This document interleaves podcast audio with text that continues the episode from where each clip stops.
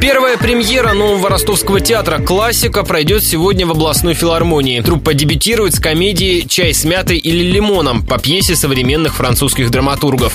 Это постановка о закулисной жизни актеров. Здания у нового театра пока нет, поэтому свои спектакли он собирается показывать на сцене филармонии и областного дома офицеров.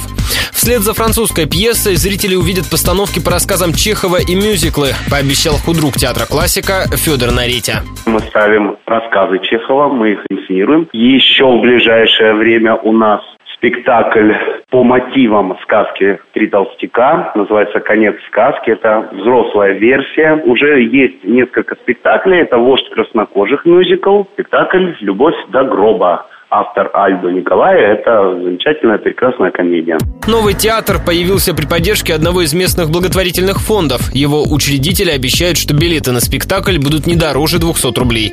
Правда, это касается только репертуарных постановок. В день премьеры самый дешевый билет стоит 400 рублей. Начало спектакля в 19.30.